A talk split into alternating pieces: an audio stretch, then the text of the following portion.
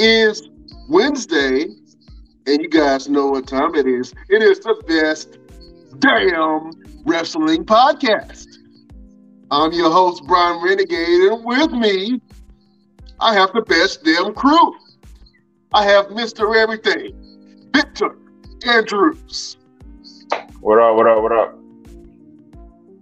And I got LP the Don in the building. What's going on, everybody? Oh, man, we are the Best Damn Wrestling Podcast. You can be anywhere in the world, do anything, but you ain't. You right here listening to your boys. If you're watching us on Facebook or YouTube or Twitch or Twitter, we appreciate you. If you're listening to us in Radio Land, on Pandora, iHeartRadio, Audible, Amazon Music, Google Podcast. Thank you for listening to the Best Damn Wrestling Podcast. Let me go around the board real quick. What's going on, fellas? Mr. Everything, what's happening? Man, nothing much. I'm so glad today was the last day of school. I'm off for the next 2 weeks. I only want to drive by a school for the next 2 weeks. I'm sitting right here in the house and relax. Oh man, some much needed rest and relaxation. You know what I mean? Yes, gotta get ready for 2023, man. It's hitting ground running, bro. Oh yeah, for sure. I know that's right, Jack. LPZ, what's happening? Not much, man. Same old, same old. You know, lazy day today. This weather got me lazy every day. Cold weather making everything good. Oh, it's cold. Man, I'm in the desert, so it's always kind of warm out here. It gets a little cool sometimes. Sometimes. Oh man, but fellas, listen, I'm glad to hear from y'all. We got a lot going on in the world of wrestling and the world of entertainment. Beautiful people. You know, we got to do it each and every Wednesday. It's hot topics. Oh man, let's go to SmackDown real quick because we saw some things on SmackDown that were pretty interesting. And one of the things that really piqued my interest was the introduction of Uncle Howdy. If you're not familiar with who Uncle Howdy is, he is a character, a brand new character from the mind of Bray Wyatt. I think it's going to be really interesting to see. Uncle Howdy looked very short. It looked like a female was donning the mask. I thought it was. What's your girl name? Off of the bump. Oh. Kayla. I thought it was Kayla at first. I was like, is Kayla got the Uncle Howdy mask on? But one of Bray Wyatt's characters came to life, man, and Bray Wyatt was pretty much trying to say, "I didn't attack you." By LA Knight. LA Knight had got jumped a couple times backstage, and Bray Wyatt was like, "Hey man, that's not me that's doing that. It's somebody else." And it turned out to be Uncle Howdy. I want to go around the room, see what your thoughts on that is. Mr. Everything, what do you think about one of Bray Wyatt's new characters making an introduction to the WWE universe? I think it's just like what LP said last week, and things need to start unfolding with Bray Wyatt, especially with these characters, to see where it's going to all go. It was very interesting to see Uncle Howdy and how short he was, and fat. The man had a little belly on him. When he walked out, I was like, okay, let me see what this guy going to look like to see if it actually is Bo Dallas. But I don't think it's Bo Dallas anymore. I think it may be somebody they just put on the console and throw everybody off. So, it's only a time will tell for us to find out who this person actually is and how it all going to unfold. Yeah, I definitely agree with you. LP, what do you think about Uncle Howdy?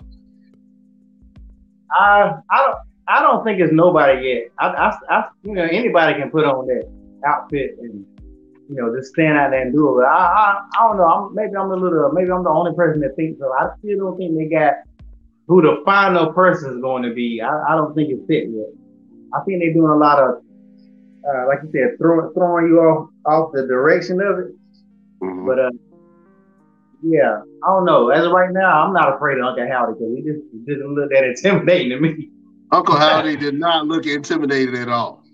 That's what I was saying. I didn't like the representation of the Uncle Howdy. It was, some of the stuff was creepy, like almost like the Wiz. The subway scene in the Wiz. That's what how creepy it was. It was creepy, man. Some of the vignettes were very hard to watch. Number one, because all the flashing and stuff, and if you got something wrong with you, like epilepsy or something, you can't sit there and watch that. Number two, some of the images in there were very disturbing.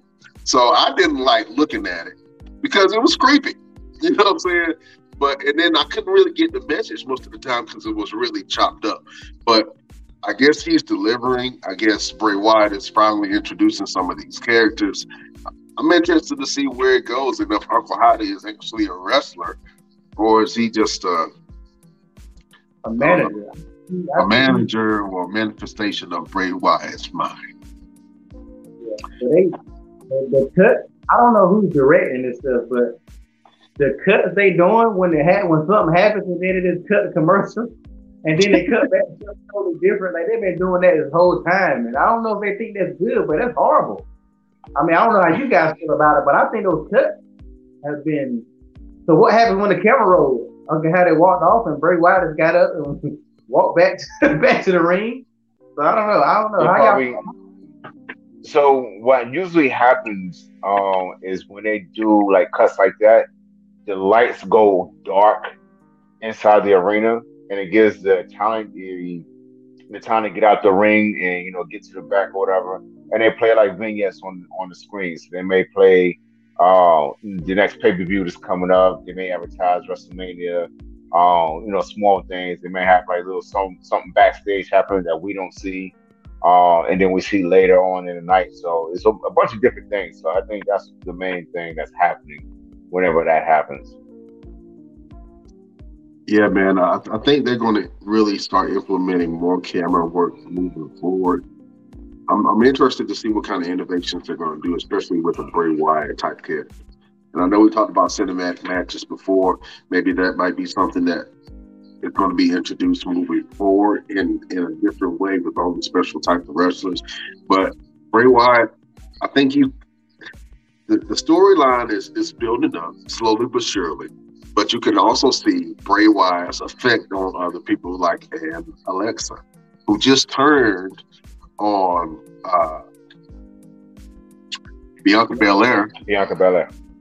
Yeah, they were having an interview, sit-down interview with Byron Saxton.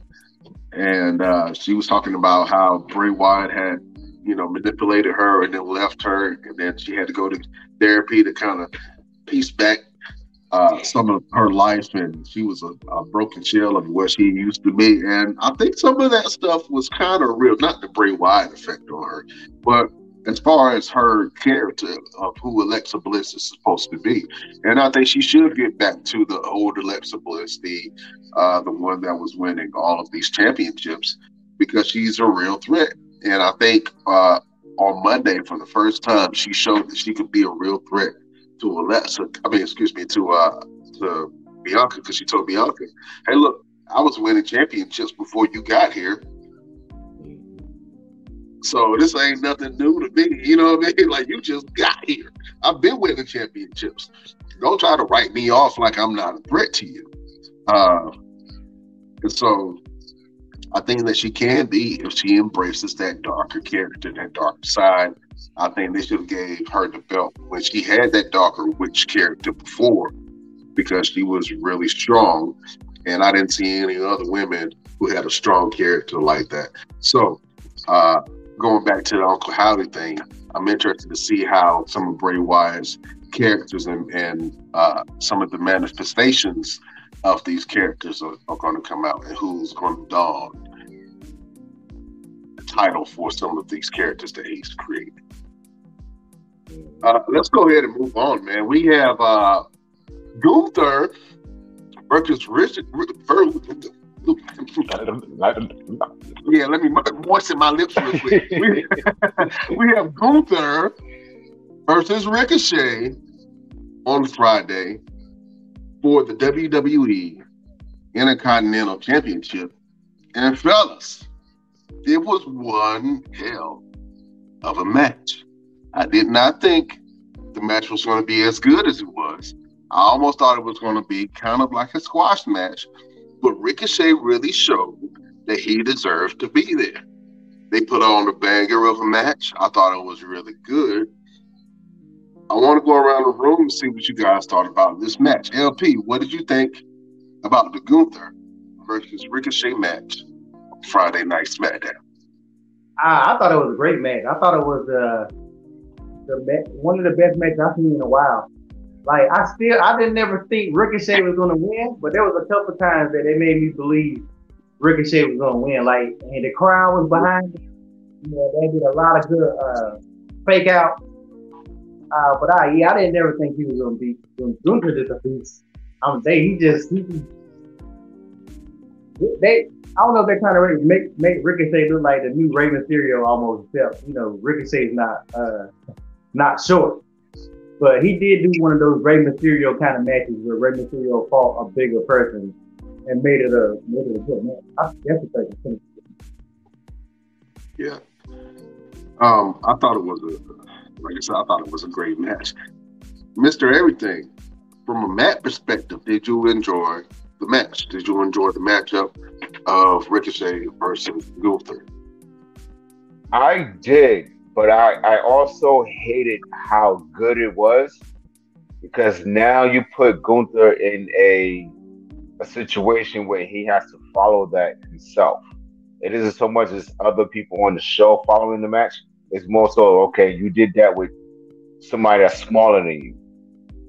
With them leading to Gunther versus Braun Strowman, can you still pull that off? Can you get that same wow factor with someone like Braun Strowman? Because we talked about how Gunther and Sheamus was so good.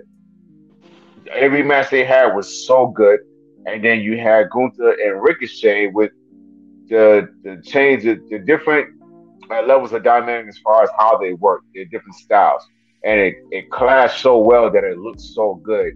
Now you have these big two juggernauts and Gunther and Braun Strowman. So are they going to be able to follow that up?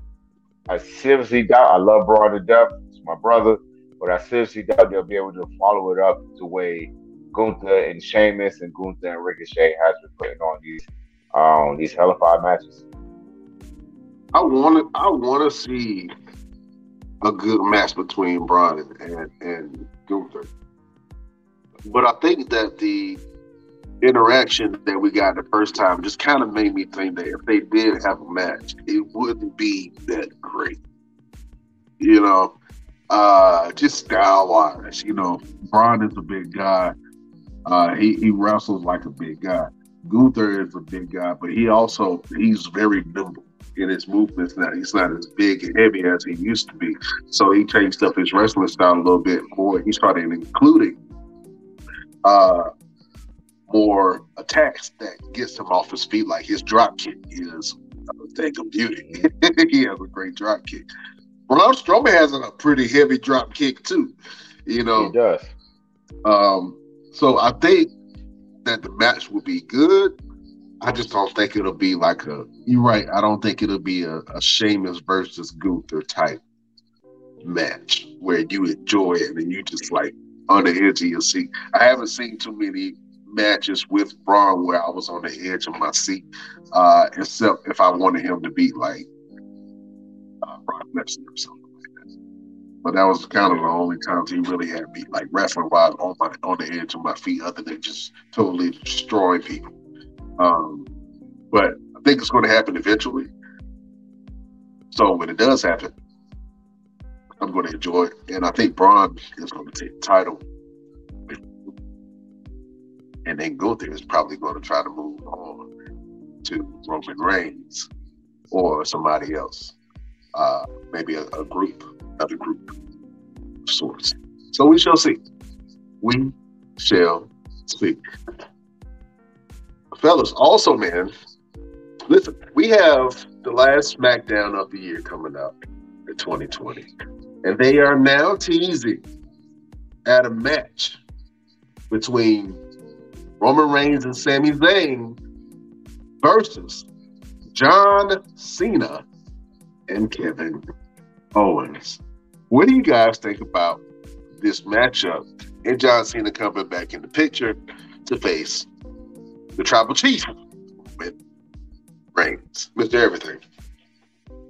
I think it's like what we've been saying before. It's going to lead into the Sami Zayn story leading up to the title. He's going to win Royal Rumble, undoubtedly. He's going to win Royal Rumble, in my opinion. Why they bring John Cena in the mix? You really don't need the man. I hope this doesn't say, oh, let's throw John Cena versus Roman Reigns one more time for Royal Rumble. Or, yeah, I see it too. And I don't want to see it. You know, I don't want to see it. We've done it enough. We've overdone it. When he came back and he faced Roman Reigns and Roman ran through him, I don't think we need it anymore. John Cena, if he wants a match, he can go get one of these other guys and help their careers. But Roman Reigns really don't need it right now. I think it takes away from Sami Zayn, in my opinion, and it takes away from Kevin Owens. So let's put the focus on Kevin Owens and Sami Zayn. Let them have their moment, and let Sami Zayn go into WrestleMania and see what he does with the Tribal Chief.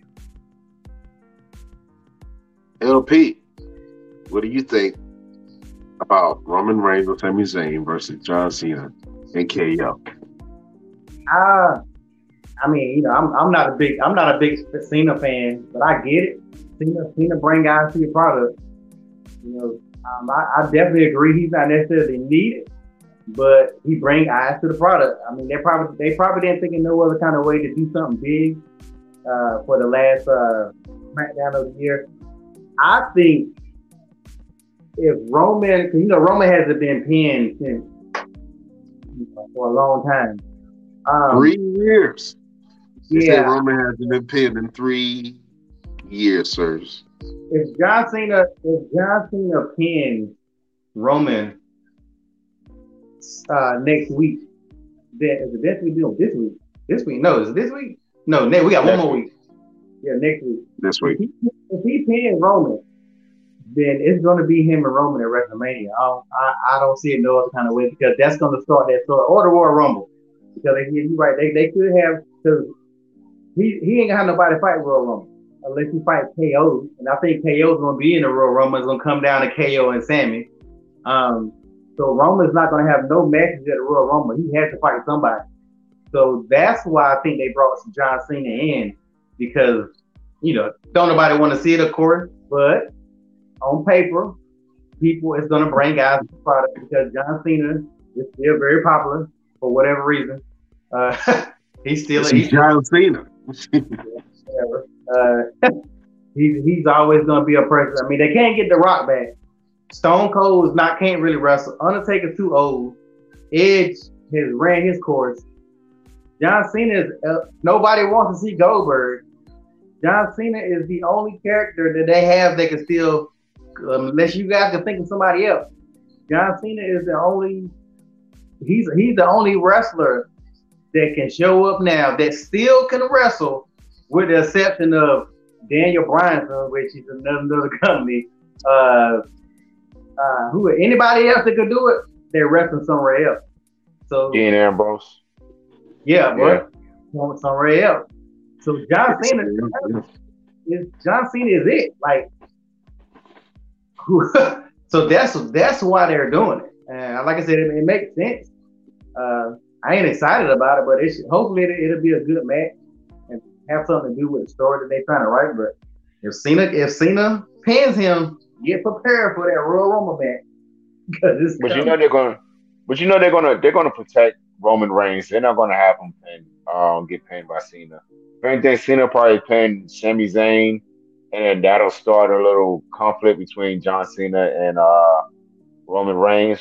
Or we could increase the conflict between Sami Zayn and Kevin Owens and have Sami Zayn pin Kevin Owens.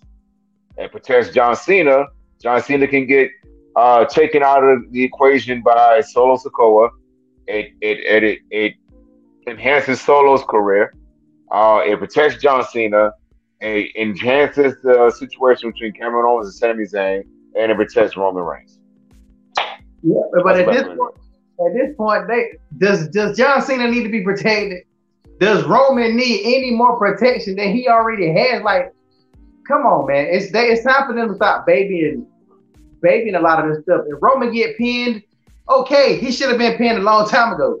So if he gets pinned by Cena, it's not going to ruin not one thing. These are the commentaries that keep on bringing it up, blah blah blah.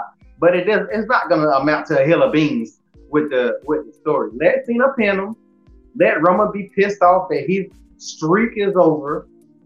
And, you know, Roman still owes Cena for that time Cena owned him in that ring. And, like, you remember that? I ain't going to never forget that time he embarrassed Roman in that ring. Roman still got that comeback. And I think between now and then, Roman got to get his face back. He's the tribal chief. John Cena still made him his bitch. I'm sorry. Well, they had a good back and forth banter this summer when they did the Summer of Cena, right? And then John Cena faced Roman Reigns. And I think the thing that kind of sealed the deal for Roman Reigns, Roman was like, if John Cena wins the belt, I'm leaving the company.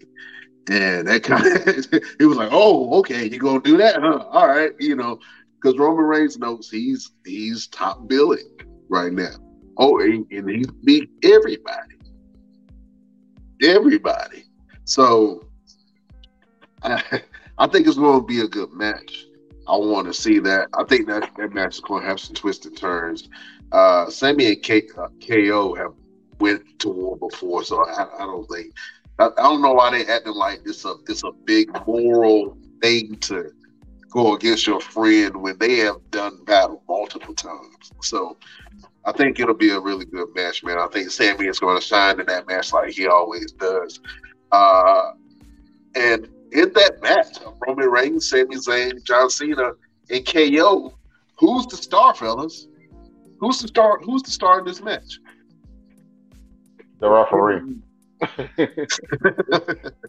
It's still Roman, because everybody is more worried about what's going to happen if Roman's going to.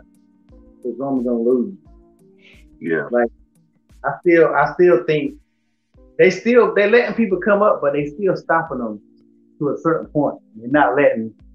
They still letting Roman bypass the myth and legend of Roman Reigns. You know what I mean? And why they're doing that? I'm sorry. They still messing up the rest of the roster because, like I asked you guys earlier, and nobody could think of somebody who else could Roman fight and Royal Rumble. Cody. Did you fight Cody? Cody got no business coming right back in the title shot. Austin Theory. Hey, man, if anybody. Roman Reigns, no. John Cena can wrestle Austin Theory. Did you say you wanted Austin Theory to wrestle Roman Reigns at WrestleMania? No. It's Royal Rumble. John Cena and Austin Theory at Royal Rumble. No, I'm talking about who can wrestle. Okay, let's say Cody. That's one person. Anybody else? And we ain't talking about nobody that's somewhere else. We talking about who they have now. Right now. On the roster. There's nobody. Kevin Owens. We can put Kevin Owens in there. Bray, but I don't know what they're doing with Bray right now. They keep him doing Bray right now. I have no idea what they're doing with Bray. Sheamus. Out of nowhere, I love Sheamus. I don't think so, man. Sheamus will be a good match. I mean, they've done a lot of matches out of nowhere with Roman Reigns. So, but you at least want to have it, even though you know Roman not gonna lose before WrestleMania. You at least want to make it believable. Like they need somebody who can make it believable from here on out. Well, the one with Drew McIntyre at Crash of the Council wasn't believable, and that was just thrown out of it out of nowhere. I believe that they was gonna let him take one of the belts. Mm-hmm. I did believe that. You know, there's a thing I read before. They said originally what was supposed to happen was Austin Theory was gonna use his money in the bank, and they was gonna make it a triple threat match, and Drew was gonna win. but he was only going to get one belt. But they decided at the last minute to change it and let Roman keep both of the belts. That's what they should have did. That's why he held on to that Money in the Bank. And then when they decided not to do it, they didn't have enough for him to do that Money in the Bank. And we all saw how that turned out. So that was a horrible cash in. They had to do my boy like that. But I think Roman is going to have. They're going to put somebody big with Roman. If not The Rock, then it's going to be. If not The Rock, then it's going to be Cena. It has to be Cody. It's going to be Goldberg. Cena, Cody. It's going to be Seth. Rock. Seth. No. Man, listen. You don't want to see Seth and Roman? No. If you got to pay attention to the landscape, they keeping Seth away from Roman too. Like long as Seth and Austin's Theory, their little thing gonna go on for a while. I think their thing gonna go all the way. Maybe not a WrestleMania, but it's gonna be going on. It's gonna be going on for a while. Like I'm telling you, they don't got nobody. It's gonna be Goldberg. I'm telling you. Now Goldberg just recently said he's done. He's done with WWE. He's not doing it anymore. He just said it in an interview just recently. Yeah, I know. Yeah, sure. Just like Mick Foley on the. It's a wrap on them. Oh man, let's go ahead and move over to Raw, fellas.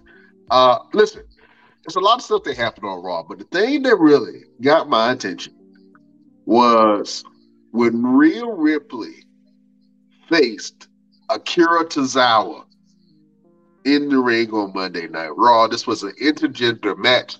I'm not big on intergender matches.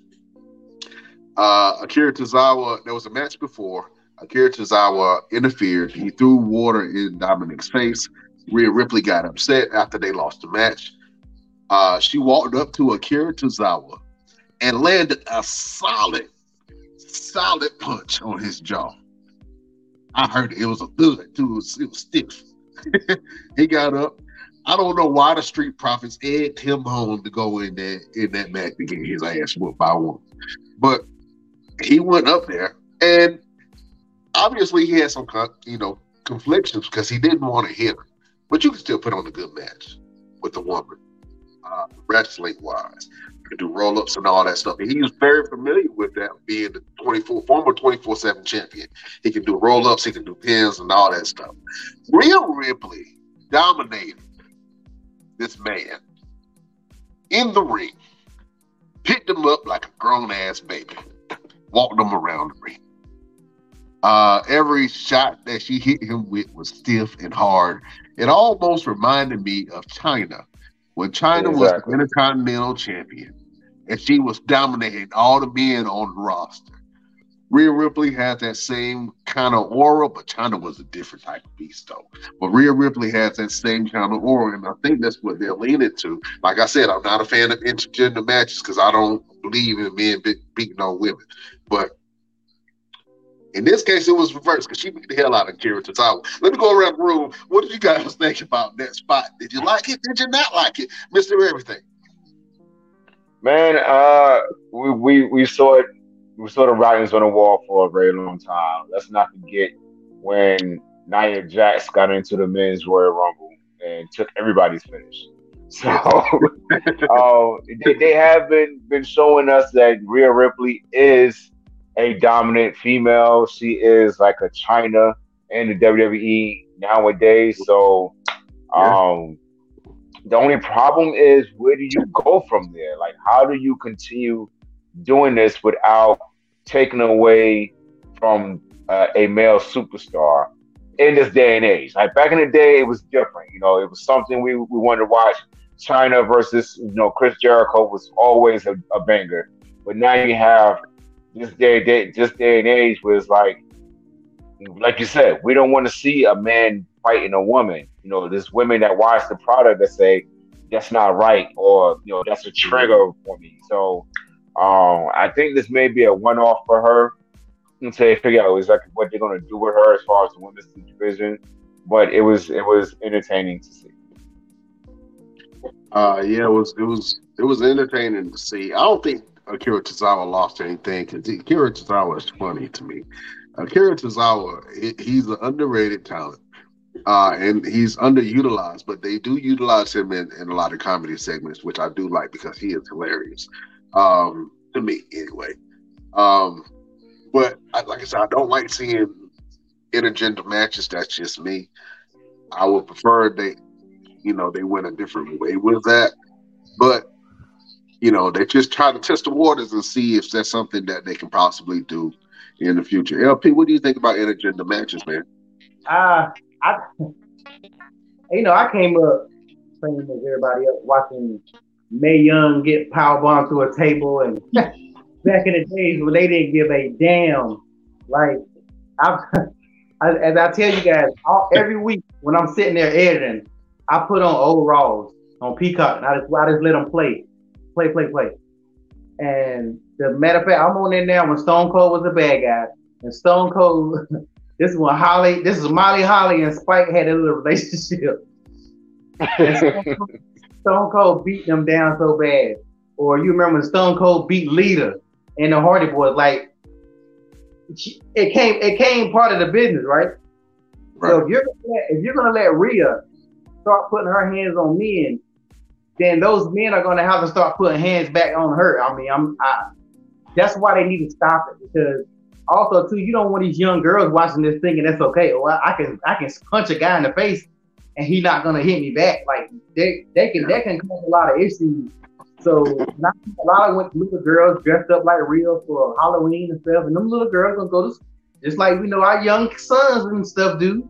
They gonna go to the school and think they can punch a little kid in the face, and that little kid can give her a damn rock bottom. So I think they need to stop it. It's like, either leave her in the female division, or y'all go ahead and bring it back. She start having matches with men and let them wrestle her. So yeah, I think it's a bad idea for them. They already showed she's strong. They ain't got to keep on trying to push the envelope. Because even AJ Styles boys, Gallows and them, like, let's see, yeah, that dude with a powerbomb her, like, everybody was been like, oh no, but it's like, come on now. So they need. I'm not a fan. I'm not against intergender matches. Like I know you said you don't like it, but if it's done right, it's safe. I think it's perfectly fine. It's just like women playing football or women doing a lot of other sports with men. If you do it right, but no, once you step in that ring, they can't keep on letting her attack people, and then they all want to attack back. But then like, oh no, she's a woman. It's 2022. Women's gender roles are supposed to be going away. Y'all can't be generalizing. Oh no, she's a woman. No, that woman just body slammed me on a hard mat in front of everybody and my mama.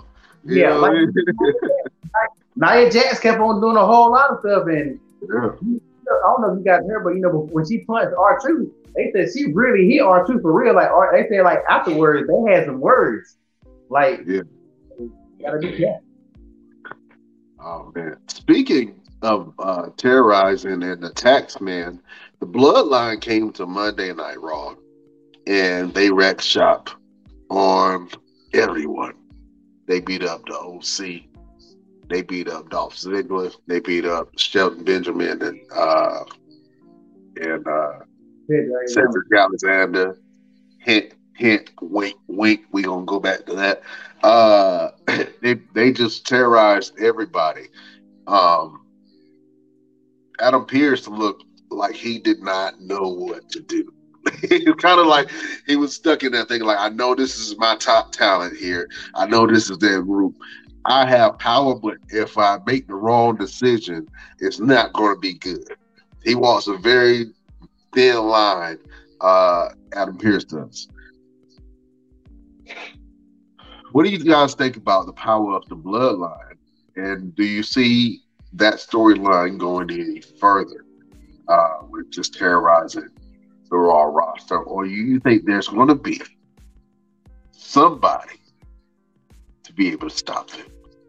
Let me go with Mr. Everything.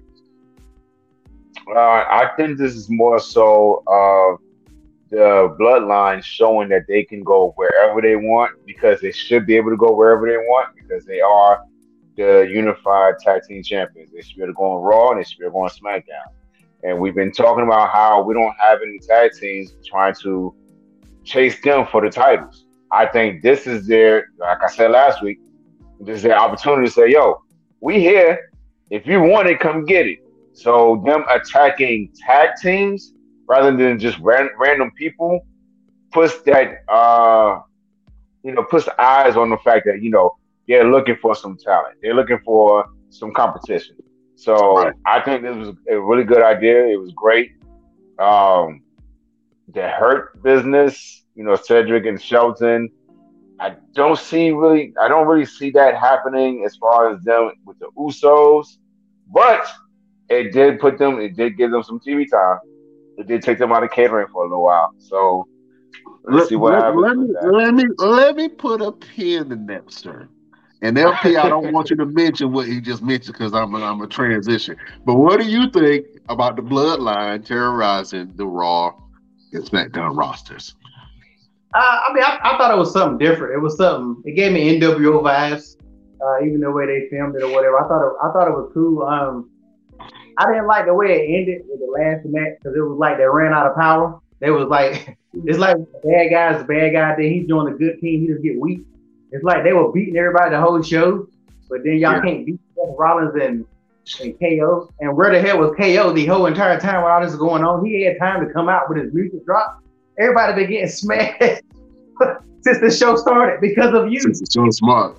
Yeah. He been hiding in the back. Yeah. I'm like, where are you at? You got time to get music drop, bro. Like, you should have been out there. So, I think I do like the way they did it. I don't think the bloodline is like a corporate ministry where they got a bunch of guys you're afraid of. Like, I really think Solo is probably like the powerhouse. You shouldn't be afraid of Jimmy and Jay and Sami Uso. I'm sorry. Like, they're not Braun Strowman or scary kind of guys.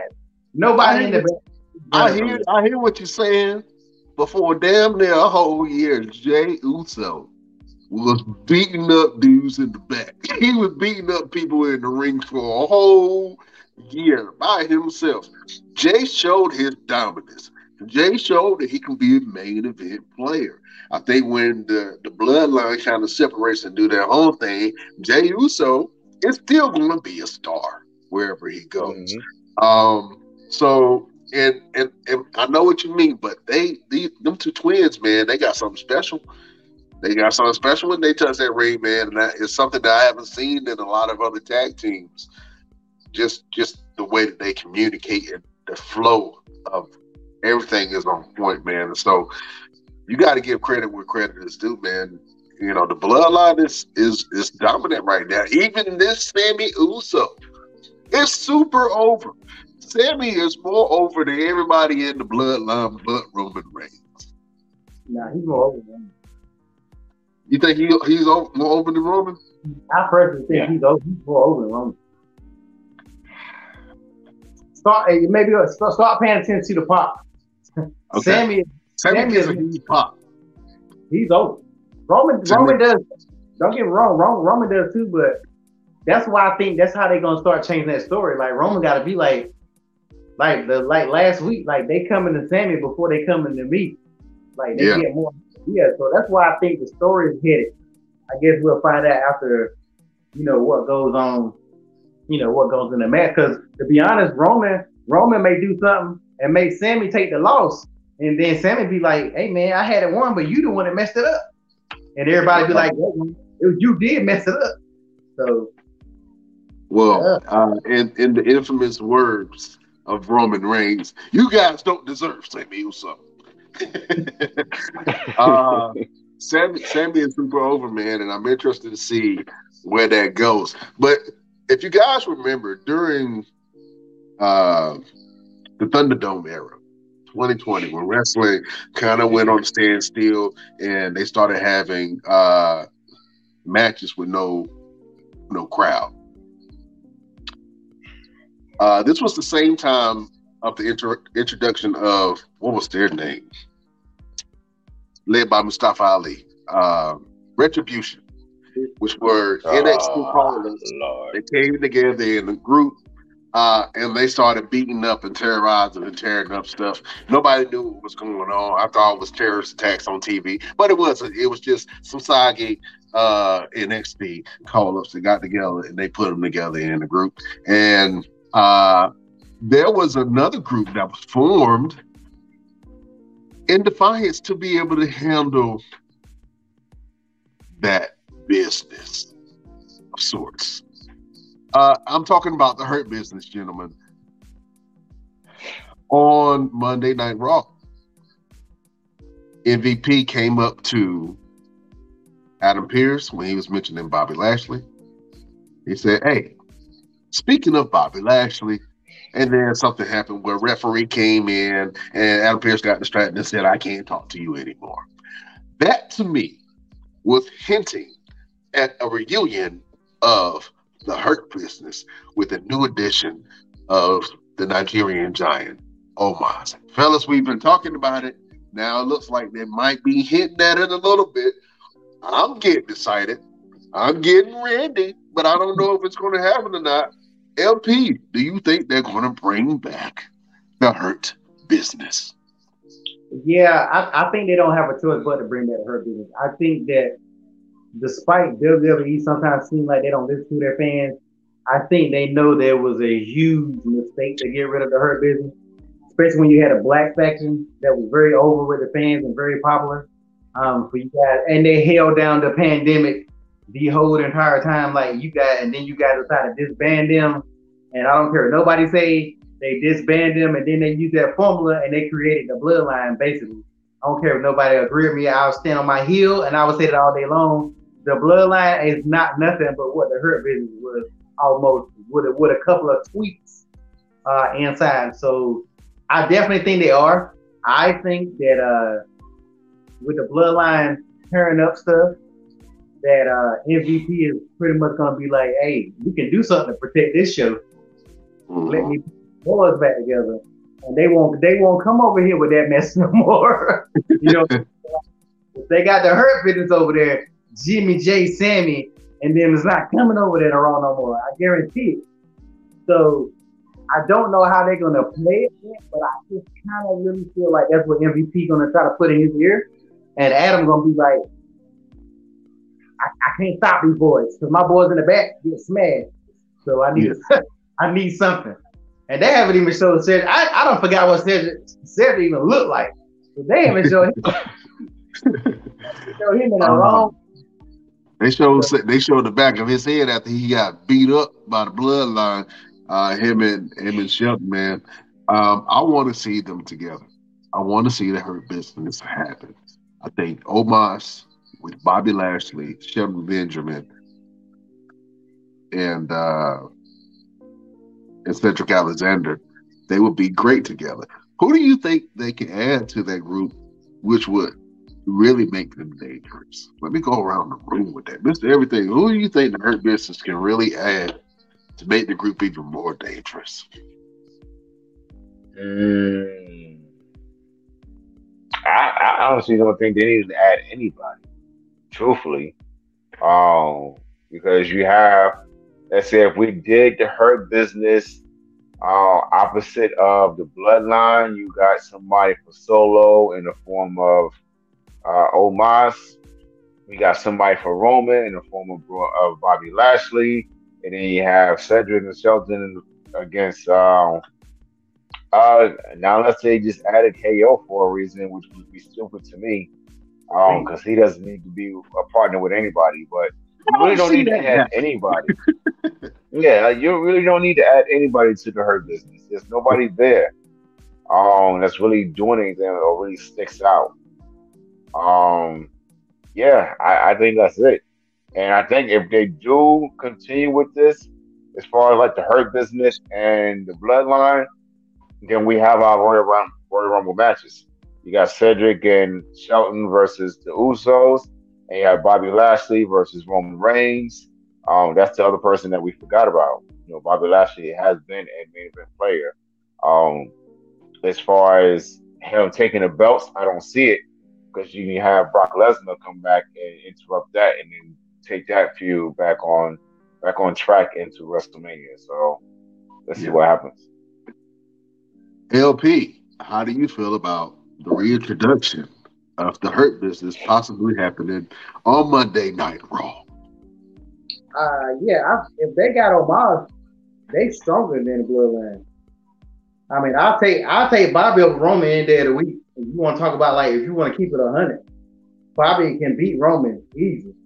I really think Shelton. I'm a diehard Shelton Benjamin fan. Shelton Entertainer. Cedric Alexander. Yeah. Cedric Alexander. I didn't know much about him until the Hurt Business. I know he was new, but he's good.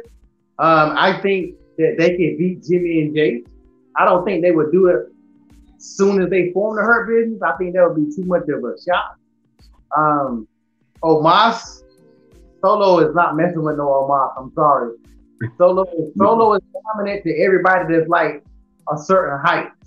Like Solo is not gonna body Braun. He's not gonna body who's another big man. He has some trouble with Gunther. Yeah, Solo will beat everybody else, but if he got to do this right here, he's not. So you put that together, unless they decide to add a female. They don't need to, but I would love to see Bianca in there just because I've always wanted to. When they was a thing, I wanted Naomi to join the Hurt Business. I did too. I thought they were leaning that way when she had the little storyline going with I'm forgetting everybody's name today. What's it? Sonya Deville. She had a little storyline going with Sonya Deville when Sonya was assistant GM.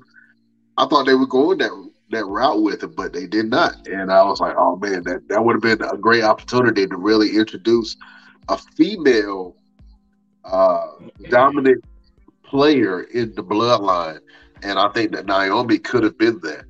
If not Naomi, when Nia Jax was there, I thought Nia was going to join the Bloodline, and that would, she would have been a Rhea Ripley, dominate men out there. You would really have to watch her. I also see, what's my girl name? She used to manage the Usos back in NXT. Tamina. Nobody is meaner than Tamina. Yeah, but I don't know why they keeping Tamina away from the Bloodline. I don't understand that. When she used to be their manager, the Usos manager. So that's pretty. It's not a good. She's not a good wrestler. I wouldn't say that. I wouldn't say she's not a good wrestler. You would? Y'all put some respect on Tamina's name, man. Tamina ain't that bad, Jack. You know what I mean? Not better than Tamina, and Tamina and Nia Jax was not great. She's a big, strong person, but she's not like, that's it. That's what I think. But now if they add her, then they would have to. I don't think the Bloodline needs a female. I kind of think that throws the dynamics off putting a female in the Bloodline. They should just keep it the way it is. Yeah, I don't see them adding nobody. I mean, adding Solo made sense. You know, that worked out. But yeah, I don't see adding nobody else. But I'm telling you, if you want to keep it 100, post it in the comments. The Bloodline would get bodied by the Hurt Business. I'm sorry. Straight up. I would have to agree with you, especially if they put Omos and Bobby together. I don't see nobody really standing in their way, to be honest with you. I don't see that at all. They would have to call The Rock. They will have to call The Rock. Exactly. Oh man. Well, fellas, let me slide over to NXT, where the New Day defended their new WWE NXT Tag Team Championship against a team of Josh Briggs and Brooks Jensen.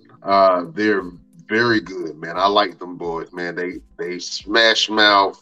They almost remind you of Bradshaw and Farouk.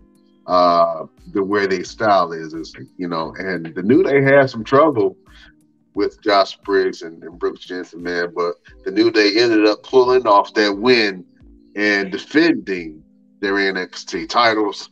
They look good. They fit into the whole mold of NXT. And I know we said that they'll be a good fit, but how do you guys feel like the New Day is fitting into the NXT landscape? Let me go just everything.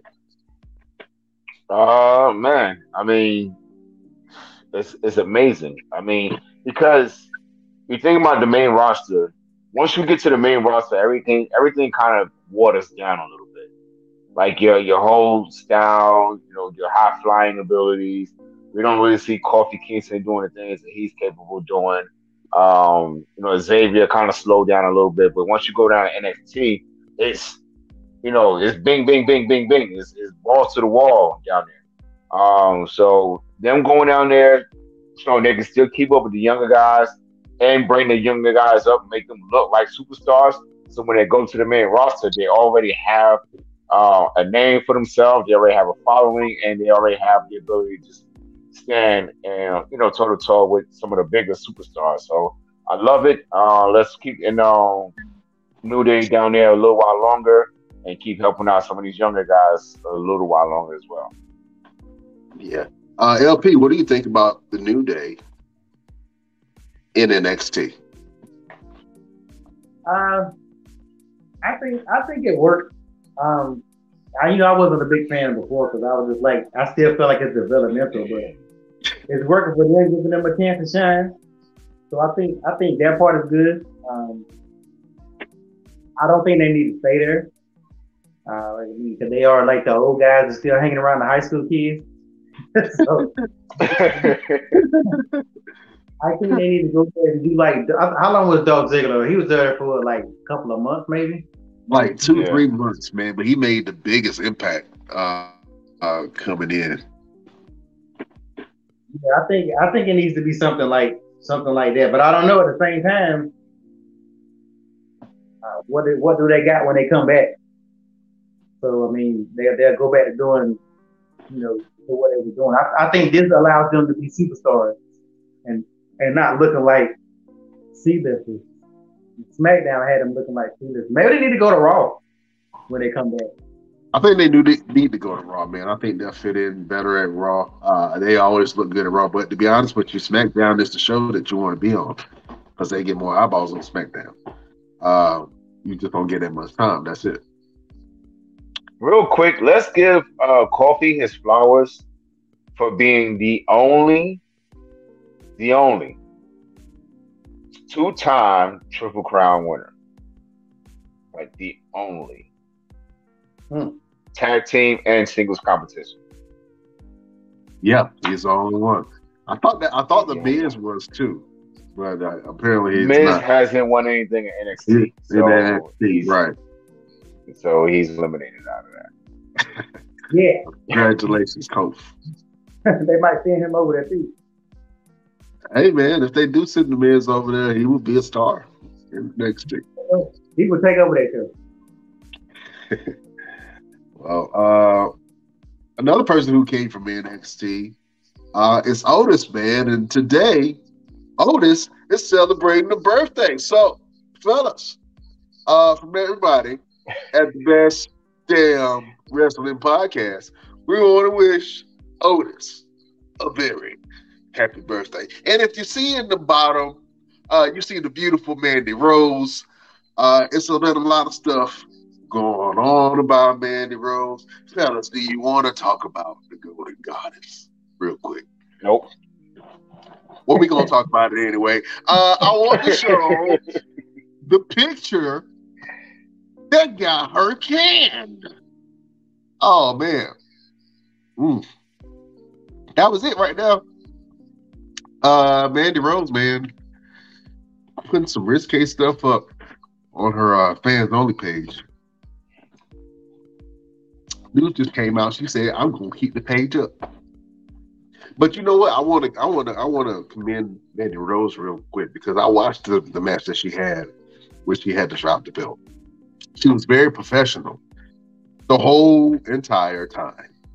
Even though she knew she had just got fired, even though she knew she had to drop the belt, she was a class act professional And she could have freaked out. She could have had a CM Punk moment. You know what I'm saying? But she did not. She kept it professional. So I want to commend her for doing that. But Mandy Rose is out here on her fans only page making $500,000 in a week. Making $500,000 in a week, Jet. You know, it got me reevaluating life. I'm like, I can put some toe pictures up real quick. You know what I'm saying?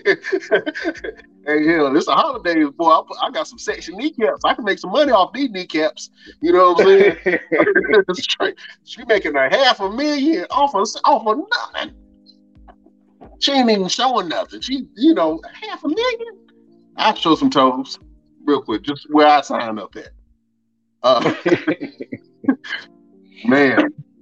So your girl Mandy Rose, man, she's still gonna do her thing, and I think she's gonna be good wherever she is. Fellas, what do you see happening to Mandy Rose? Because I honestly think they just kind of did this to transition her out of NXT and possibly move her up to main roster, and we might see her on the Royal Rumble this year. I'm not sure. Maybe they really did fire her, and maybe she had some other opportunities elsewhere. I know a lot of people are kind of chomping at the bit to get Mandy Rose on their roster. Mr. Everything, what do you think is going to happen to Mandy Rose? I don't think anything's going to happen to her. I think she's going to sit at home, relax, rehab any injuries that she may have, and come back stronger than ever. Like you said, this may be the opportunity to take her back up to the main roster. She's done everything she can do at NXT. She got enough money to sit at home and relax. So I that's what I would do. Sit at home, relax, and let this whole thing blow over and come back on the main roster. LP, what are your thoughts on Mandy Rose, man? Do you see Mandy Rose possibly going to an Impact or AEW? Mandy Rose is going to be all elite the next time she comes back. And I'm going to tell you why I think that. Because she can still make that money she's making, and then she can still have a contract. Like I told you guys in the chat, one of the reasons why a lot of people are saying they I believe this firing is real. I don't think it's like the whole Bobby Lashley match. I think this is real because the WWE can't get any of that money that she makes like that. They're just like when they made all the wrestlers get rid of their what was it, Twitch, their streaming accounts or whatever. Yeah. When they first fired, what was the girl name? It's Vega, but she knew, of course, she ended up coming back. Vega, yeah. Yeah, but when all that was going on, they were talking about a lot of these wrestlers. They do that to make that extra money, and that was their money. So WWE wanted a part of it, and I'm pretty sure WWE figured out a way where they can get their bread. And like I was telling you guys in the chat, and I didn't know this either, so I had somebody told me, I looked it up, that the Macho Man had got that Slim Jim contract by himself. You remember stepping in the Slim Jim? Even now, you think of Slim Jim, you think about Macho Man. WWE, they didn't have no parts of their money. So the Macho Man got all that money, and that was one of the reasons why they got rid of Macho Man. He never really came back after that. If you really look at the time frame when things happened. And it's just like, I love wrestling. I've been watching wrestling for, you know, my whole life, but the stuff they do when it comes to that contract workers and how they be doing them money wise is kind of crappy. So I think Mandy Rose should go ahead and sign somebody else, because look what I did for y'all company. Y'all mad at me because she's not gonna make that kind of money probably on a contract. So, and she's still gonna make that money. Like, that money's still gonna keep coming in. So go ahead and get that contract. Tony, if you want to keep on wrestling or wherever you want to go and keep on making that money, because your body's not going to, the thing with wrestling is your body's not going to be able to do this forever. And look at how many wrestlers that are, you know, that don't have the money that you probably think they would have because they didn't invest. You know, I'm not a John Cena fan at all, but I get it. John Cena wants to do movies, you know, and he's making some money. You know, doing movies. Roman probably is thinking the same thing. Roman's not going to be the tribal chief when he's 80. So he's going to try to do movies, and they're going to be horrible, and nobody's going to watch his movies, and he's going to come back. He's going to do like Randy Orton. Randy Orton tried to do movies, and they didn't do well, and Randy Orton stayed his butt where he was at. The Miz, he tried to make some movies. Triple H, let's not forget about the chaperone and stuff like their movies. Like they all try to be superstars, but really only Hulk Hogan at one point in time did it. The Rock. You kind of can say Cena, because Cena's not as big as The Rock, but Cena has did all right. Roddy Piper. Yeah, Roddy Piper did pretty good. But you never saw Ric Flair. You never saw, you know, there's a lot of other characters you can see here and there, but Mick Foley did a couple of movies, but they ain't become stars. So I think you got to look out. I think you got to look out for yourself in the future. And I think Mandy Rose is very smart, and that picture was that picture was pretty hot, but it won't worth being fired over. Like, it won't worth being fired over. You know, all she did was the same thing Shawn Michaels did, and I get it, it's not the 90s anymore, but it's the same thing Shawn Michaels did. So what's the problem? Shawn Michaels on what, Playgirl magazine? Yeah. Yeah. We talking about it. I mean, and that was a different time period too. You know what I mean? Because China was in Playboy.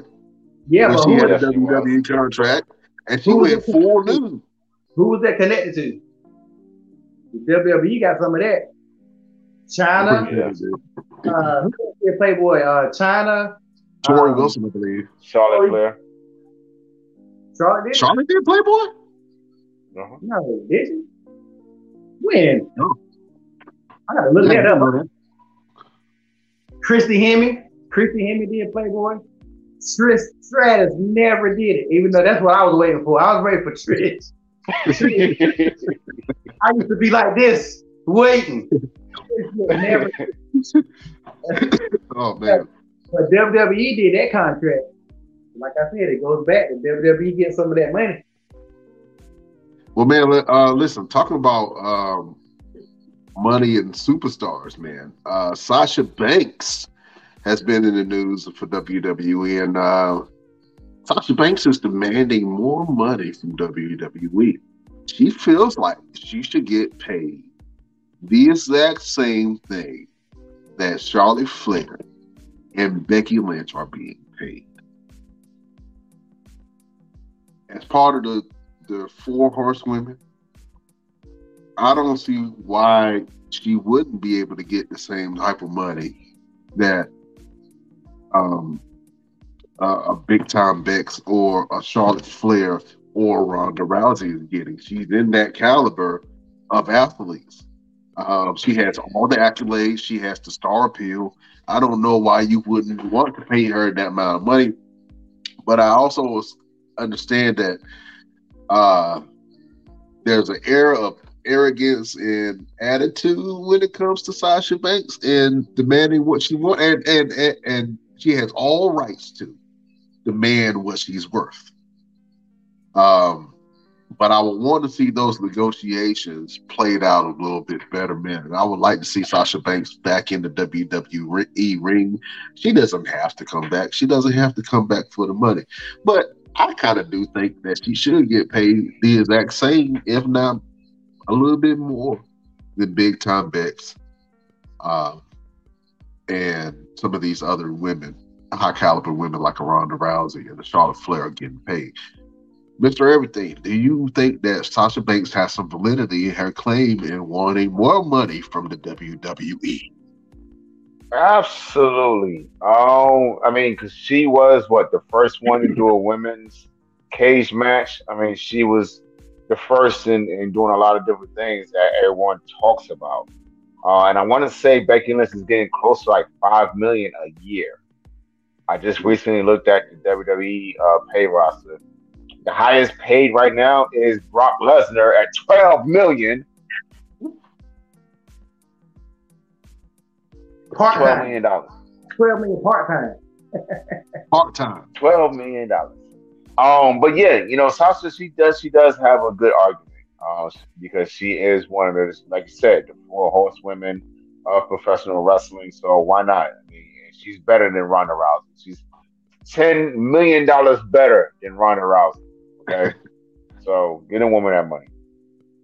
LP, do you think Sasha Banks has a legitimate claim for wanting more money from the WWE? Yeah, Sasha should be one of the top 3 or 4 when it comes to the highest paid females. I mean, I don't know what the we definitely should go over those rates one day about who's getting paid what, because that's a lot of money. Because I like Becky, but I don't know if she deserves that much. Like, hey, God, that's a lot.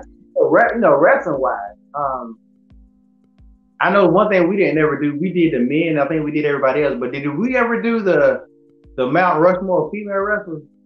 Like, who do we think should be on the Mount Rushmore of female wrestlers? Because I probably would put Sasha Banks on there. I gotta think, but Sasha Banks might be on there. But I'm trying to. It just hit my head. Oh, man. I think on my, you can only pick 4 women, so that's kind of tough. I think on my Mount Rushmore for women, I think I would have to put Trish Stratus, China, Charlotte Flair. Oh, who was that? What's that last woman? You gotta be a pioneer. I would say somebody like a Mae Young. Mae Young or Molly Holly. I would put Mae Young or Molly Holly. Listen, y'all can people can talk about Mae Young all they want to, but Mae Young has some of the most entertaining segments in WWE history. If do you guys remember when she used to have this thing with Mark Henry, with the sensual chocolate thing? Yeah. And they thought that Mae Young was pregnant by Mark Henry. Mark Henry is all of about 400 pounds at the time. And Mae Young was about 85, maybe? A golden girl. Oh, man, those were some of the most cringe-worthy, but some of the most entertaining segments. And let's not forget, LP, you reminded me of it a little bit earlier. Mae Young would get would take these huge bumps. I remember when she got powerbombed off the top rope by Bubba Ray Dudley. Yep. Mm-hmm. Oh, my God. That was an 85-year-old woman getting powerbombed off the top rope. So I got to give credit to Mae Young, what Mae Young just do, man. So I would say Mae Young, Trish Stratus, Charlotte Flair, and who else did I say? In China. China. That would be my Mount Rushmore for women. Mr. Everything, who's your Mount Rushmore for women? It's going to be China. It's going to be Lita. It's going to be Moolah, and it is going to be Jazz. Ooh, okay. Yes. I like that. Jazz. Jazz was ahead of her time, man. I think Jazz, absolutely, man, if she really would have been in this era of women, Jazz would be dominant. Very. I used to like Jazz a lot. Let me go ahead, LP, man. Who will be your Mount Rushmore of women wrestlers? Definitely China. I mean, I don't think nobody can make a list without having China there. I agree with you with the Mae Young, because you got to have an older person on your list. I'm not gonna say Moolah, because Moolah got a bad Moolah reputation took her off my list. Moolah reputation is horrible. Moolah disqualified for all the stuff she did. I really would put Sasha on my list, because Sasha broke a lot of barriers, and then she's not a white wrestler. Like, she's a woman of color. Like, to get where she's able to get as really, to me, one of the first women of color to get where she was at. And I say that Jazz was Jazz. We had Jacqueline. We had a lot of women of color, but nobody never really became superstars. Right. Sasha, somebody else, was the first woman of color superstar. So I definitely got to put Sasha up there. And I guess I guess I put Go ahead and do it. Go ahead and do it. You know you want to. Go ahead and do it. Put Charlotte over there. Charlotte Flair. Charlotte Flair. No, I put Charlotte anywhere close. What? I put what? Charlotte ain't accomplishment of being the seed of Ric Flair. Blasphemy, yeah. Sir. I put Blasphemy. Lita. I probably would put Lita, but it's hard. I mean, I like Trish too, but they didn't wrestle a lot during that area. But Trish went through a lot of stuff, like the stuff Vince used to have her doing. She kind of, you know, green the beard. I thought about Sable too, because Sable was really a love Sable. So I gotta put Sable. I gotta put Sable instead of putting Lita, because I gotta put somebody from the era. Sable was a major star. Yeah. I think I did. I used to love Sable, man, and I think a lot of people forgot about Sable. Sable was like a vixen, man. I mean, blonde hair, you know, everything that you would think about of a bombshell. She was sexy, but she had this power bomb called the Sable Bomb that I used to love watching her do. But she was, you know, as a teenage boy watching Sable. I'm gonna just leave it at that. Moving on, fellas. That's what happened to Brock. That's how Brock got hooked. You know what I'm saying? That's how Brock got hooked. Fellas, we also saw on Monday Night Raw the debut of somebody who I don't know why he got fired in the first place, but they just brought him back. Your boy Bronson Reed is back on the roster, back in the picture, and he was introduced by none only than the one and only Mike the Miz. How do you guys feel about Bronson Reed being back? He left from NXT, done some stuff in New Japan and a couple of smaller promotions, changed his name to Jonah. He was dominating a lot of places that he went, and now he's back in WWE. Let me go LP, man. What do you think? And I know you don't like NXT call-ups, but Bronson Reed is going to be a beast, man. How do you feel about Bronson Reed being on the Raw roster?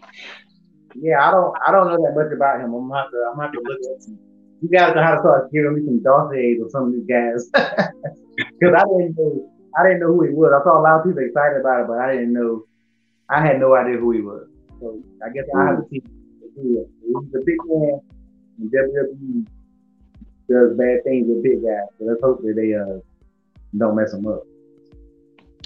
Yeah, he's a big guy, man, and I think that he could be very dominant.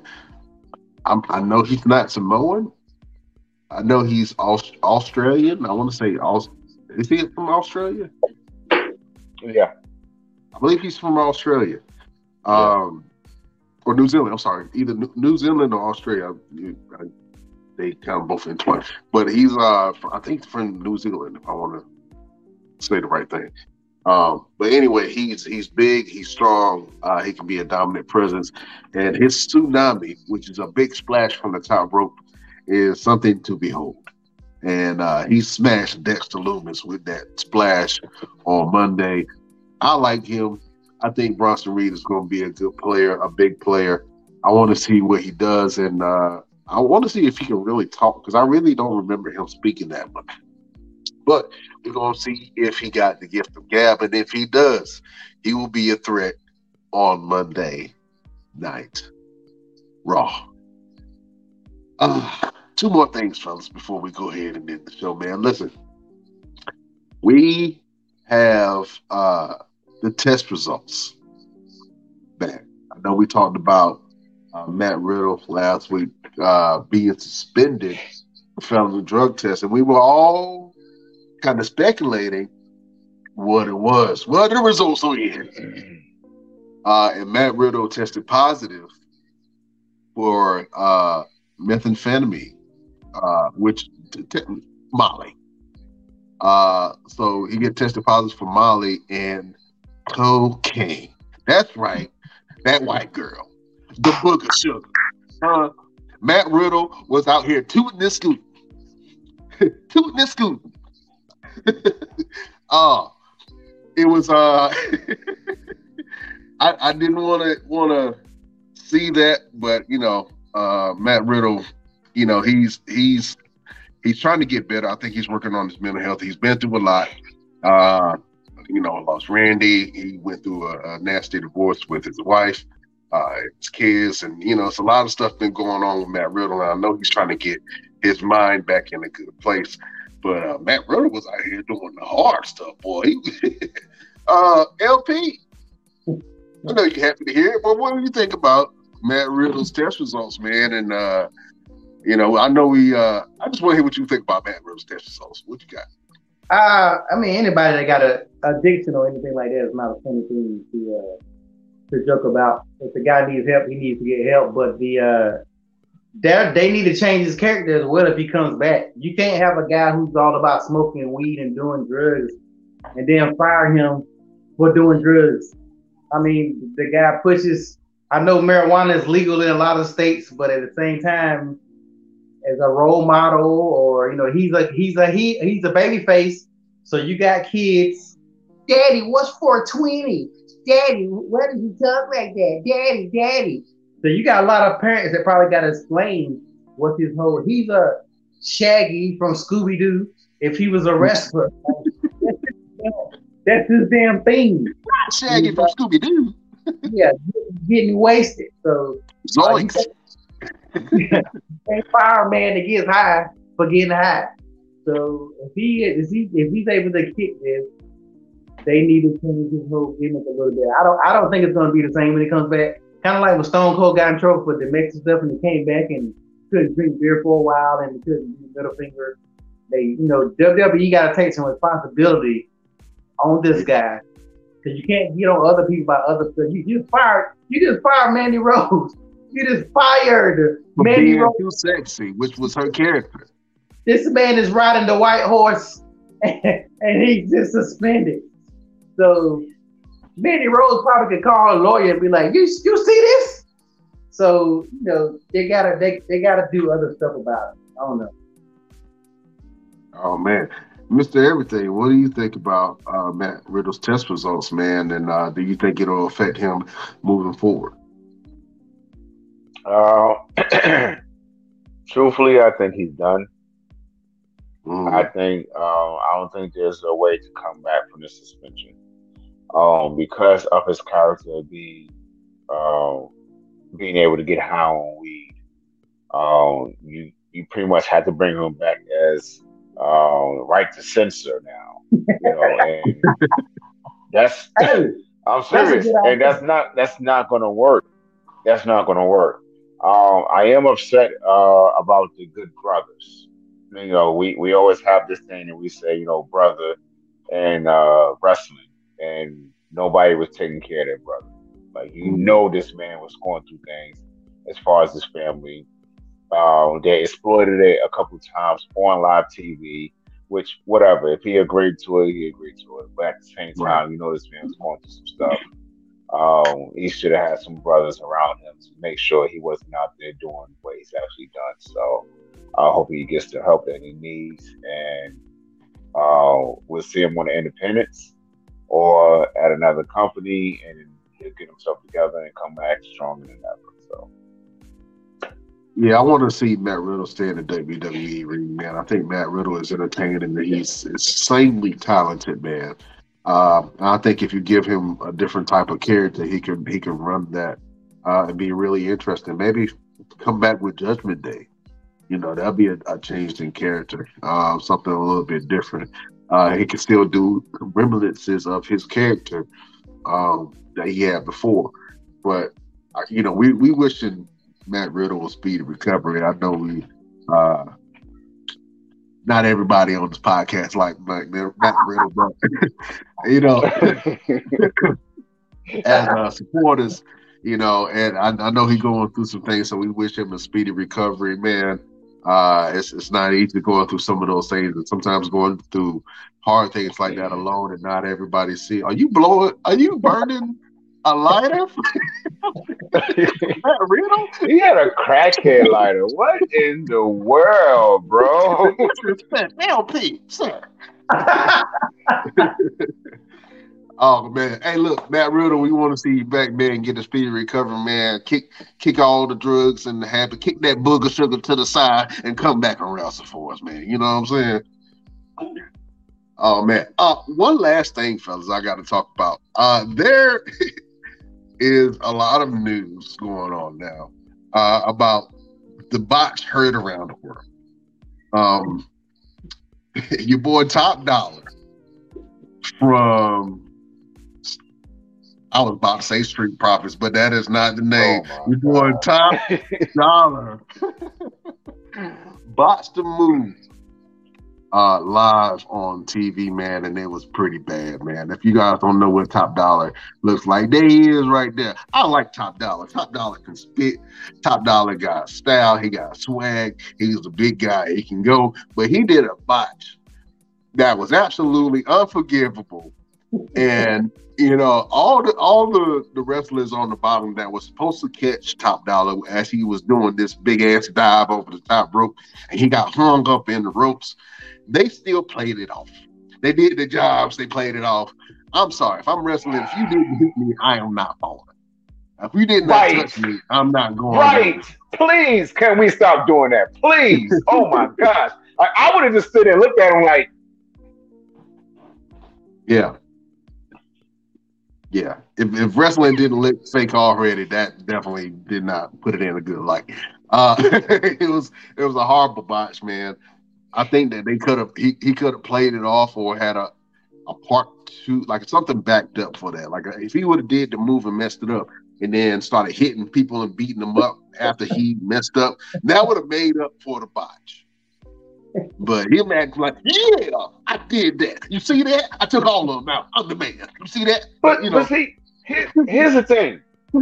You call it audible, right? He landed on his foot. Why not just land and then clothesline everybody and make it seem like you meant to do that? Like, that would have been, I'd have been like, yo, he did that. Even if he messed it up, he did that. Like, come on, man. Oh, my God.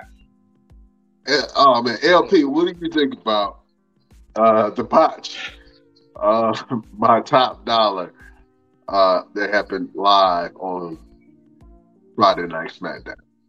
I used to have Titus O'Neil fall under the ring. One of the funniest moments. This was above that, and what I know, people botch. It happens. I've actually seen footage of him doing it and doing it. He's done it before and made it. But I agree with their reaction, and his reaction made it worse. Like as he act like he did it. If I was there in this and sitting there, I would have been talking so much trash. I'm like, dude, you didn't do it. What are you hyped about? Like that's what made it worse. Is he really got hyped over it. And it's like, it's different when you box back in the days. You box now, people gonna be on TikTok making versions of it, putting it in slow motion, playing R. Kelly, I Believe I Can Fly. Like, they're gonna do something. Oh. You can't do those kind of things now, like, and not think people gonna, you know, run with it. So, I guess my question is for Mr. Everything. Like, have you ever boxed that bad and didn't know what to do when you boxed that bad? I actually had a situation where I was going for a top rope moonsault. And the way I used to do it was a springboard. So I would jump up to the top rope and then do the moonsault. And when I did it, the ropes slid up under me, and I ended up falling on my neck. Ooh. It was no. Okay, figure out what to do now. It was, so that's it. Like, you just landed on your neck. So the pin is there. 1, 2, 3. Even if this is not even the finish. It is today. Okay. Yeah. I mean. Yeah. We man. Listen. We got to get away from the, okay, the show must go on, still do the spot type of deal, still sell the spot, because there's nothing to sell. You didn't even get hit. Yeah. Y'all remember when the Undertaker did that? He was when the Undertaker fought Goldberg. It might have been Goldberg or it might have been Shawn Michaels, Triple H. The Undertaker tried to jump over the rope like he's done for years. Yeah. And whoever was saved him because he would have landed on his neck. Like I can't remember. But like I remember that moment though, but I can't remember who he was fighting. But I do remember him jumping over and doing that move that he's done thousands of times before and just landed bad, man. And you know, that's the chances that you take. That's how I got this. Doing that same spot. Yeah, man. If you mess it up, do you get to a point where you're like, I ain't doing that mess anymore? Absolutely. Yeah, because I ain't done my dive. I ain't done my dive since this right here. I ain't done it since. I'm like, nah, if you ain't gonna be there to catch me, nah, I'm good. I'll send for when I'm on TV, WWE, somebody. But yeah, you pretty much don't do it anymore. In fact, I ain't done a moonsault since that botch. So yeah, you just don't do it anymore. Get back on the bike. Pretty confident, huh? Get back on the bike, sir. Go ahead and start doing moonsaults again. Man, put some gas in that bike, and maybe I'll do it. Pedaling? Nah. Oh, man. So, fellas, I think that we could all nominate your boy Top Dollar from Hit Row for the WTF Award. What the? What's that? What the? What's that? Yeah. I think he also signed the end of their contracts. I think they was already on thin ice. I think Triple H, all these callbacks Triple H brought, they gonna be the first refiring. Like I don't think they're gonna be around too much longer. I hope that they just they have opportunity against the New Day. I mean, excuse me, not New Day. They have opportunity against the Usos for the tag team titles, man. So we'll see. We'll see. They just won a tournament, and they were the winners of that tournament. Oh, damn! I forgot about it. Oh, okay. Yeah. So they have it coming up soon. I'm not sure if it's on Friday or if it's next week, but they do have a title shot coming up soon. So with that botch being so bad, I can see the Viking Raiders attacking them backstage, and they're never getting that opportunity. That's what's going to happen. Let's hope that doesn't happen because I do want them to at least have the opportunity just in case they do get fired. So I'm just trying to see. I like Hit Row, man, but you know they started to get in that soggy territory. You know what I'm saying? They started getting that soggy territory with Dominic. So that reminded me when you used to do something and then you had a cookout or something and you drinking and that alcohol like you still can do it. Go ahead and do it. You cannot, sir. You cannot. Oh, man. Well, fellas, man, it has been a great show. Man, we're almost an hour and 30 minutes into this thing, but hey, once the conversation starts going, man, we had a lot of hot topics and a lot of stuff happened in wrestling. Fellas, tell the beautiful people what you got going on and where can they find you, Mr. Everything? January 7th, I will be in Wilmington, North Carolina in a cage match for the UPWA Heavyweight Championship against Jake Logan from Control Your Narrative. January 14th, I will be in Selma, North Carolina for a professional wrestling event as well. You guys can go to my Facebook, Rose by Andrew Conyers on Facebook to see all that information, or go to my Instagram. I'm _ Mr. Everything. I mean, official _ Mr. Everything on Instagram. Awesome. LP, what you got going on and where can the people find you? You can find me on Instagram, spell the word out, One Click Photography. Doing photos 24/7. April the 23rd, I have a fashion show going on, and I'm also working on a couple other things coming up too. So just pay attention to my page, and you can catch all that stuff I got going. Awesome. And I'm Brian Renegade. You can find me on all platforms at Brian Renegade. And if you want to follow the show, You can follow us on Instagram at The Best Damn Wrestling Podcast. You can follow our Facebook group at The Best Damn Wrestling Nation. You can follow our Facebook page at The BD Wrestling Podcast. You can follow us on Twitter at Best Damn Crew, and you can follow us on Twitch at The Best Damn Wrestling Podcast. And if you have a TikTok, you can follow us on TikTok at Best Damn Wrestling Podcast. And if you want to support the show for only $5, you can help The Best Damn Wrestling Podcast grow. Just go to our Patreon, www.patreon.com/The Best Damn Wrestling Podcast. And we got all kind of goodies for you. We got shirts, mugs, hoodies, caps, toenail clippers, condoms, anything you want at The Best Damn Wrestling Podcast Patreon page. We got you. So join us on our Patreon and help the show grow. Listen, fellas, this is the end of the year. Christmas is upon us. Next week will be our last show of the year, and that's going to be kind of juicy. I'm excited. Thank you guys for being on this journey with me. We have done some great things already, and we have some great things for the beautiful people at The Best Damn Wrestling Podcast Nation moving forward into this new year. Since Christmas is coming up, right? Fellas, let me get a final word. LP, you got a final word for the beautiful people. If you believe in yourself, and you have confidence in yourself, and you think you can run and jump over a rope when you're like 500 pounds, don't do it. You can't achieve everything you believe in. You can't achieve everything you believe in.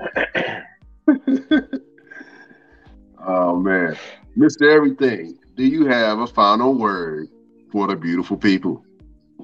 Yes, most people want to be the hero until they become the villain. I'm going to be the villain that outlives the heroes.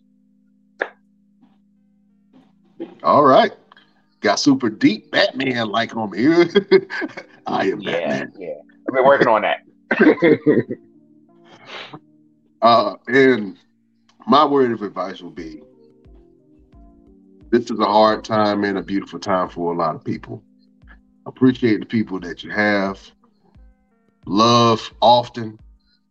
Laugh often. And just be an overall good person. Beautiful people, thank you for joining us. We will see you next week on the next Best Damn Wrestling Podcast. Fellas, I will see you next week, and we bid you adieu.